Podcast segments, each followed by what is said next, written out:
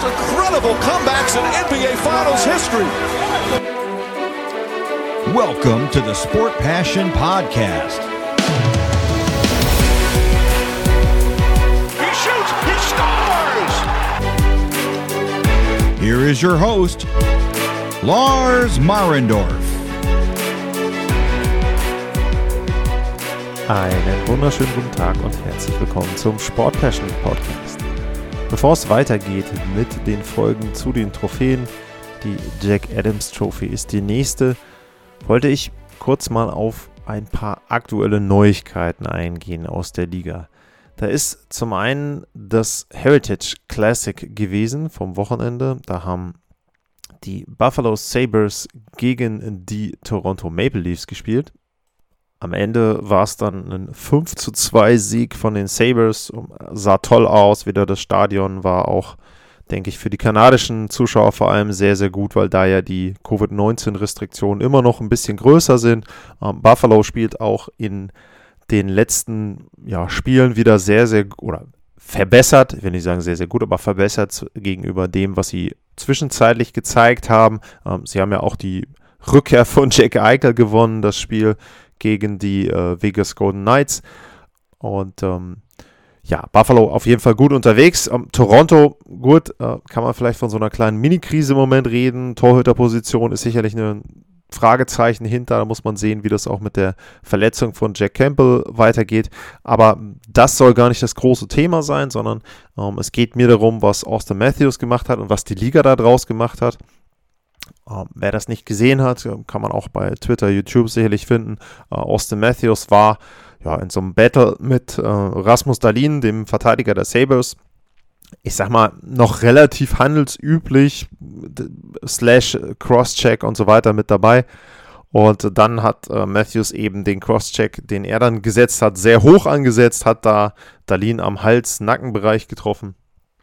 Und schon etwas, was man überhaupt nicht sehen will auf dem Eis. Und ja, da gab es ja auch einige Diskussionen, jetzt auch bei Twitter, wie lange man ihn denn sperren sollte. Und äh, das Department of Player Safety hat da eine Zwei-Spiele-Sperre verhängt. Und ich finde die insoweit auch okay, weil Matthews jetzt keiner ist, der irgendwie einen Track Record hat, der also großer Repeat-Offender ist und da, wo man sagen müsste, hey, ähm, jetzt gibt es aber mal eine richtige Strafe für dich. Ich finde die zwei Spiele schon okay. Das tut schon weh, denke ich. Äh, zumal es auch gegen Dallas und Carolina zwei Spiele sind, die jetzt nicht unbedingt, äh, wo man sagen muss, das ist jetzt irgendwie ein, ein, schlechtes Team, gegen das sie da spielen, sind auch wichtige Spiele jetzt für die Maple Leafs. Und dementsprechend auch für Austin Matthews. Ich ärgere mich dann so ein bisschen, wenn er am Ende die 60 Tore nicht schaffen sollte, dann fehlen ihm da natürlich diese beiden Spiele sicherlich. Also dementsprechend ähm, kann er sich da selber vielleicht auch eine ja, fast schon historische Saison dann verbaut haben, aber grundsätzlich muss ich eben sagen, die Sperre finde ich okay und finde auch, dass er da mit zwei Spielen die richtige Länge bekommen hat. Ich kann die Aktion nicht gutheißen, aber ich kann es schon nachvollziehen, dass er da frustriert war und eben dann entsprechend auch ein bisschen over the top reagiert hat. Er sollte den Crosscheck halt einfach 20, 30 Zentimeter tiefer ansetzen, dann kriegt er vielleicht eine Strafe oder was aber äh, Kopf-Nackenbereich geht gar nicht. Dementsprechend finde ich das gut, dass die Liga, Liga, da reagiert hat und ich finde es auch gut, dass man den besten Torjäger da dann auch wirklich gesperrt hat, denn das ist ja auch öfter mal so ein Thema, dass man sagt, hey, Superstar-Treatment und so weiter. In dem Fall eben einer, den ich ja in der vorletzten Folge äh, zum MVP für mich gekürt habe und äh, der kriegt jetzt eben eine Sperre. Also da schon etwas, wo man sagen muss, ähm, ein bisschen erstaunlich. Aber gut. Ähm, dann gehen wir mal in Richtung Trade Deadline, fangen aber an mit zwei Vertragsverlängerungen, die es gab. Zum einen haben die Philadelphia Flyers äh, Rasmus Ristolainen einen 5-Jahres-Vertrag gegeben für 25,5 Millionen. Das sind dann 5,1 Millionen pro Jahr. Und ja, ich muss einfach sagen, ich verstehe es nicht so ganz, äh, denn Ristolainen ist einer, der bei den allermeisten, die sich irgendwie mit tiefergehenden Statistiken auch beschäftigen, nicht wirklich hoch im Kurs steht. Er hat natürlich, muss man sagen, in seiner bisherigen Karriere in Buffalo gespielt. Also ist es schon so, dass man dann gucken muss, okay, ähm, wie weit kann man jetzt die Statistiken, die der hatte, ja, ranziehen und sagen, dass jemand, der in Buffalo gespielt hat, die letzten Jahre schlechte Statistiken hatte, ist was Besonderes. Das ist eher die Regel gewesen. Leider eben für die Sabres und für ihre Spieler. Nur trotzdem ist es eben so, die Zahlen sind ja jetzt in Philadelphia auch nicht so viel besser. Also dementsprechend kann ich nicht so ganz nachvollziehen, äh, warum man ihn da jetzt mit so einem Vertrag ausstattet. Ähm, aber auf der anderen Seite wollten die Flyers wahrscheinlich dann schon die Verlängerung haben, denn äh, ansonsten hätten sie ja das Tauschgeschäft für ja dann nur ein verschwendetes Jahr gehabt, denn äh, dieses Jahr ist durchaus nicht das Beste, was die Flyers anbetrifft. Coachingwechsel, Assistant Coachwechsel und so weiter. Sehr, sehr schlechte Saison in Philadelphia. Und wenn man dann eben noch einen Spieler verliert, für den man vorher etwas abgegeben hat, noch ärgerlicher. Aber da jetzt 5,1 Millionen für Ristolainen zu bezahlen, naja, ich weiß nicht. Ähm, wenn man sich das Ganze anguckt, er steht jetzt 21 Minuten 30 ähm, auf dem Eis. Ähm, ja, ist dann eben bei ihnen äh, einer der Verteidiger mit, äh, ja, sagen wir mal, guter Eiszeit, nicht der meisten, aber mit guter Eiszeit.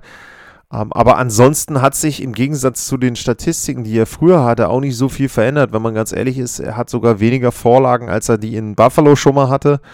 Ähm, das zeigt ja schon, dass da auch nicht so, dass er nicht herausragt, dass er jetzt da irgendwie nicht, nicht rauskommt. Ähm, seine Schussquote ist grottenschlecht geworden.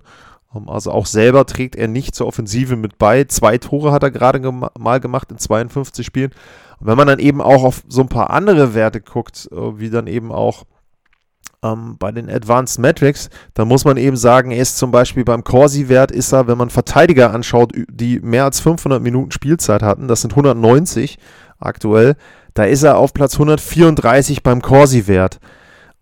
Er ist, wenn man äh, dann guckt bei dem Expected Goals Wert, ist er auf Platz 80 von 190 und er ist auf Platz 151, was den Anteil der Torchancen, der hochkarätigen Torchancen für seine Mannschaft betrifft. Also das ist eine Kombination im Prinzip aus dem, was verhindere ich und was kann meine Mannschaft sich erspielen, wenn ich auf dem Eis stehe. Und da muss man eben schon sagen, das ist jetzt keine Zahl, wo ich sage, naja, ähm, der gehört damit wirklich zu den besseren Verteidigern der NHL. 5,1 Millionen ist sicherlich jetzt kein Top-Geld, ist kein, kein Top-Pairing, aber ich weiß halt nicht, ob das so das Gute ist, was die Flyers da gemacht haben. Auch fünf Jahre finde ich dann in dem Fall, vielleicht hätte man dann irgendwie drei Jahre nehmen können oder so. Ähm, ja, ich weiß nicht, da wären wir vielleicht meiner Meinung nach drei Jahre und 5,5 vielleicht besser äh, irgendwie äh, gewesen, dass man sagt, okay, ich zahle dir ein bisschen mehr, dafür kann ich aber dann nach drei Jahren sagen, nee, pass mal auf, aus uns wird nichts. Äh, das ist eben dann doch nicht aufgegangen. Ja, ich weiß nicht. Für mich tun sich die Flyers damit keinen Gefallen, aber naja, auch da interessiert mich natürlich, wenn ihr da eine Meinung zu habt, was ihr von dem Deal haltet. Ansonsten, zweiter Spieler, der auch in einigen Boards gehandelt wurde, ist Joe Pavelski. Und Joe Pavelski hat einen Einjahresvertrag unterschrieben bei den Dallas Stars für 5,5 Millionen. Den Deal finde ich vollkommen in Ordnung. Pavelski ist 37, äh, ist der beste Flyer, äh, hat 37 äh, Vorlagen, 59 Punkte. Damit ist er in den Kategorien Topscorer. Er hat 22 Tore bisher gemacht und er ist ja aus San Jose gekommen. Und dementsprechend, also, ja, muss ich schon sagen, für mich ein guter Deal ähm, für beide. Ähm, Pawetzki kann nach der Saison gucken, wo er hingehen will nach dem nächsten Jahr, ob er dann nochmal irgendwo anders hinwechseln will, Karriere beenden, wie auch immer. Die Flyers, äh, die Flyers, Entschuldigung, die Stars binden sich keinen langen Vertrag irgendwie ran mit einem älteren Spieler, der dann vielleicht verletzt ist. 5,5 Millionen finde ich für ihn okay. Wie gesagt, 22 Tore mit 37 Jahren. Ähm, du kriegst da auch einen vernünftigen Gegenwert. Also das ist für mich ein Deal, der vollkommen in Ordnung ist und für beide Seiten positiv ist. Ist natürlich jetzt ein bisschen negativ, dass er nicht zur Trade Deadline gehandelt wird, aber insgesamt für die Stars und für Joe Pavelski, glaube ich, ein guter Deal.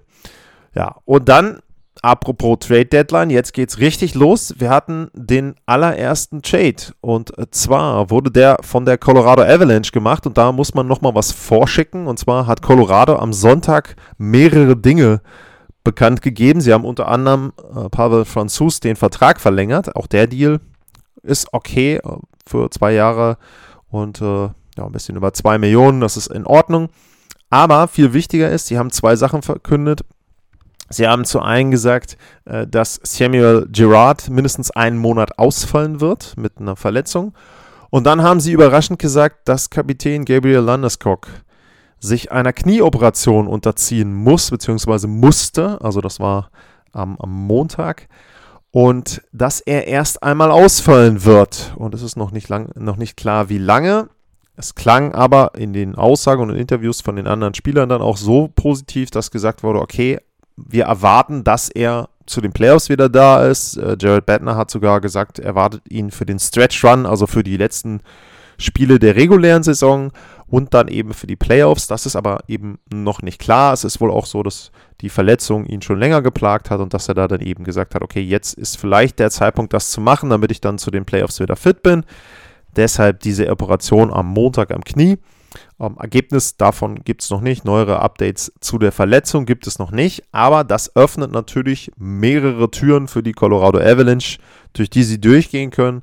Ähm, zum einen gibt das natürlich dann die Möglichkeit, wenn er länger ausfällt, wenn er also länger als 10 Spiele bzw. 24 Tage der Saison ausfällt, ähm, dann kann man ihn auf Long-Term Injury Reserve setzen. Das heißt, man kann ihn jetzt schon draufsetzen, aber dann müsste er so lange ausfallen sozusagen. Das haben sie aber noch nicht gemacht. Wenn sie das machen würden, dann könnten sie sein Geld nutzen für einen anderen Deal. Und das gleiche gilt natürlich auch für Samuel Girard. Äh, Landeskog verdient 7 Millionen, Girard 5 Millionen. Das heißt, theoretisch könnte Colorado, wenn sie beide Spieler jetzt auf LTIR stellen, 12 Millionen an Cap Space sich generieren, zusätzlich zu dem, was sie hatten, sage ich. Kommt ja gleich ein Shade. Ähm, das waren knapp äh, 3, irgendwas, 3,7 oder so Millionen, die sie hatten. Also man könnte dazu noch Platz generieren und wenn man diesen Platz hat, dann kann man natürlich einen Trade wie zum Beispiel den für Claude Giroux machen. Flyers habe ich vorhin erwähnt, da ist Claude Giroux derjenige, der ja im Prinzip darüber bestimmt, wo er hingeht geht mit seiner ähm, No-Trade-Clause und dementsprechend ist es da so, wenn die Fs ihn haben wollen, dann könnten sie ihn jetzt einfacher kriegen als vorher. Aber man muss dazu sagen, wenn dann im Verlaufe der Saison Richtung Playoffs einer der beiden, also Girard oder Landeskog oder sogar beide wieder gesund sind, dann hat Colorado ein Cap-Problem. Dann müssen sie eben gucken, wie sie da aus dieser Cap-Situation dann wieder rauskommen und sich dort eben dann entsprechend wieder ja, unter den Salary Cap manövrieren sage ich da mal. Im Moment wirkt das Ganze noch nicht so wie die Geschichte Mark Stone, Jack Eichel oder wie Kucherov. Aber es riecht natürlich sehr danach, dass Colorado vielleicht die Idee hat, auch hier zu sagen, ach komm, wir machen die OP jetzt, so wie bei Stone vielleicht mit seiner Rückenverletzung. Wir verzichten jetzt den nächsten anderthalb Monate auf unseren Captain. Wir kommen sowieso in die Playoffs. Wir sind wahrscheinlich sowieso erster in der Division, wenn es gut läuft und wir vielleicht die Tauschgeschäfte machen, könnten wir sogar äh, nicht nur die Conference, sondern auch die beste Bilanz der Liga haben. Und dementsprechend ist jetzt der Zeitpunkt für diese OP gewesen. Ähm, ich kann, falls das passiert, also falls Colorado sagt, okay, komm, uh, Landeskog sitzt jetzt aus bis zu den Playoffs, kann ich nur immer wieder sagen, die NHL tut sich mit dieser Regel überhaupt keinen Gefallen, denn für mich müsste ein Salary Cap immer gelten, egal ob jetzt in der regulären Saison oder in den Playoffs, denn ich will ja Gleichheit schaffen, ich will ja die Möglichkeit geben, dass die Teams möglichst ähnlich ihre Mannschaften zusammenstellen müssen und wenn ich dann aber es habe, dass die besseren Teams sagen können, ach komm, einer unserer guten Spieler, den müssen wir jetzt halt, können wir jetzt halt mal rausnehmen, nicht müssen, sondern können wir rausnehmen, der ist halt leicht verletzt, wir lassen ihn operieren. Und anstatt das irgendwie im Sommer zu machen, machen wir das während der Saison und das Geld dafür nehmen wir dann für einen anderen Spieler, verbessern uns wieder. Ich finde das Ganze irgendwie sehr, sehr merkwürdig und finde, diese Regel sollte schnellstens angepasst werden. Aber bisher hat Colorado das noch nicht gemacht, muss man mal gucken. Äh, man muss natürlich auch dazu sagen, wenn es denn so wäre, dass Landeskog sowieso bis kurz vor die Playoffs ausfällt, dann wären die Fs natürlich schön naiv, wenn sie es dann nicht machen würden und diese Lücke nutzen. Ne? Also die Teams, so wie Tampa auch, so wie äh, Las Vegas, die Teams nutzen eine bestehende Lücke und denen kann man im Grunde dann keinen Vorwurf machen, moralisch vielleicht, aber hey, ähm, was bringt das? Aber Colorado hat eben auch reagiert und zwar in dem Fall nicht auf die Verletzung von Landeskog, sondern auf die Verletzung von Sam Girard, auch auf den immer noch andauernden Ausfall von äh, Bone Byram und auch auf die Situation, dass sie eben zum Beispiel mit einem äh, Jack Johnson ähm, dort bei den Verteidigern nicht die Qualität haben in den Paaren 2 und 3 und sie haben ein Tauschgeschäft gemacht. Sie haben sich Josh Manson geholt von den Anaheim Ducks. Sie haben dafür abgegeben äh, Drew Hellison, das ist ein Prospect, äh, und einen 2023 Zweitrunden-Pick. Und ja, das ist ein Deal, da kann man erstmal aus Sicht von Colorado sagen, da haben sie genau den Spieler geholt, der ihnen vielleicht auch im letzten Jahr gefehlt hat. Denn Manson ist ein großer Spieler, der ist ein Spieler, der ja physisch ist, ist ein Spieler, der defensiv gut steht, ist ein Spieler, der kann Penalty Killing spielen. Ah, es ist kein Spieler, der in irgendeiner Form groß an der Offensive teilnehmen wird, aber das muss er auch gar nicht, denn wenn Colorado 1 hat, dann ist es Offensive und vor allem offensive Verteidiger äh, mit Makar und Toes und dementsprechend ähm, Josh Manchin ist sicherlich nicht mehr so gut, wie er das vor ein paar Jahren war mit Anaheim. Da hat er auch mal eine Saison gehabt mit 37 Punkten. Aber das braucht er jetzt nicht. Jetzt ist es so, wenn er solide spielt, wenn er den Fs einfach Tiefe gibt, wenn man einen Ausfall ist, vielleicht auch mal hochrücken, in anderen Kombinationen spielen. Penalty Killing, wie gesagt, wenn er da noch ein bisschen hilft. Es ist ja auch besser geworden im Laufe der Saison. Aber er ist auf jeden Fall jemand, der kann den äh, der Avalanche da weiterhelfen und das ist sicherlich ein wirklich guter Deal, den sie da gemacht haben. Aus Sicht von Anaheim, äh, Manson war ja, vertragsfrei nach der Saison. Das heißt also, sie haben jetzt für einen auslaufenden Vertrag noch einen Draft-Pick bekommen und ein Prospect. Sie haben allerdings auch, das muss man auch dazu sagen, die Hälfte am Gehalt ähm, dort noch behalten. Ich will einmal mal nachgucken, wie überhaupt das jetzt im Moment bei Colorado aussieht, äh, wie das äh, in der Cap-Situation aussieht. Aber grundsätzlich eben ähm, ja, für Anaheim einen Spieler für nichts im Sommer zu verlieren. Stattdessen haben sie eben einen Zweitrunden-Pick und dann eben auch entsprechend einen Prospect bekommen. Also auch das ist ja ähm, Verteidiger. Ähm, dementsprechend, also Drew Hellison ist ein Verteidiger. Dementsprechend haben sie da auch vielleicht jemanden, der dann irgendwann mal, wenn er dann in der NHL spielt, eine ähnliche Rolle wie Josh Manson einnehmen kann. Und dementsprechend, ja, denke ich, haben sie da einen guten Deal gemacht. Wenn man es so dann als Fazit sieht, ähm, haben beide Mannschaften einen guten Deal gemacht, von daher gar nicht schlecht. Im Moment sieht es so aus, als ob Colorado noch 1,3 Millionen an Cap Space hat, aber wie gesagt, das ist jetzt noch bevor sie irgendetwas mit den Gehältern von Girard und von äh, Gabriel Landeskog gemacht haben. Die sind im Moment noch nicht auf Long-Term Injury Reserve und äh, stehen im Moment noch voll drauf.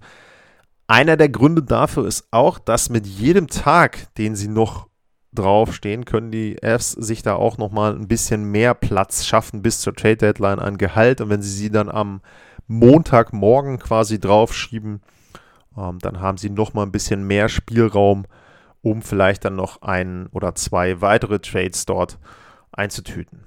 Ja, das war ein kurzes Update zu zwei, drei aktuellen Themen. Und damit war es das für heute. Erstmal vielen Dank fürs Zuhören. Wie immer, wenn ihr den Podcast abonnieren würdet, sehr, sehr schön. Wenn ihr den Podcast bewerten würdet, würde ich mich auch freuen, egal wo ihr den Podcast hört.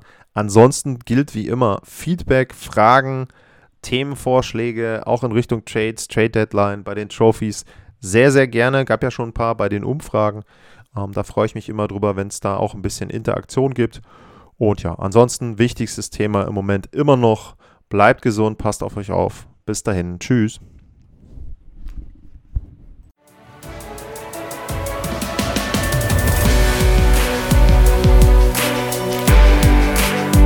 Sportliche Grüße. Das war's, euer Lars.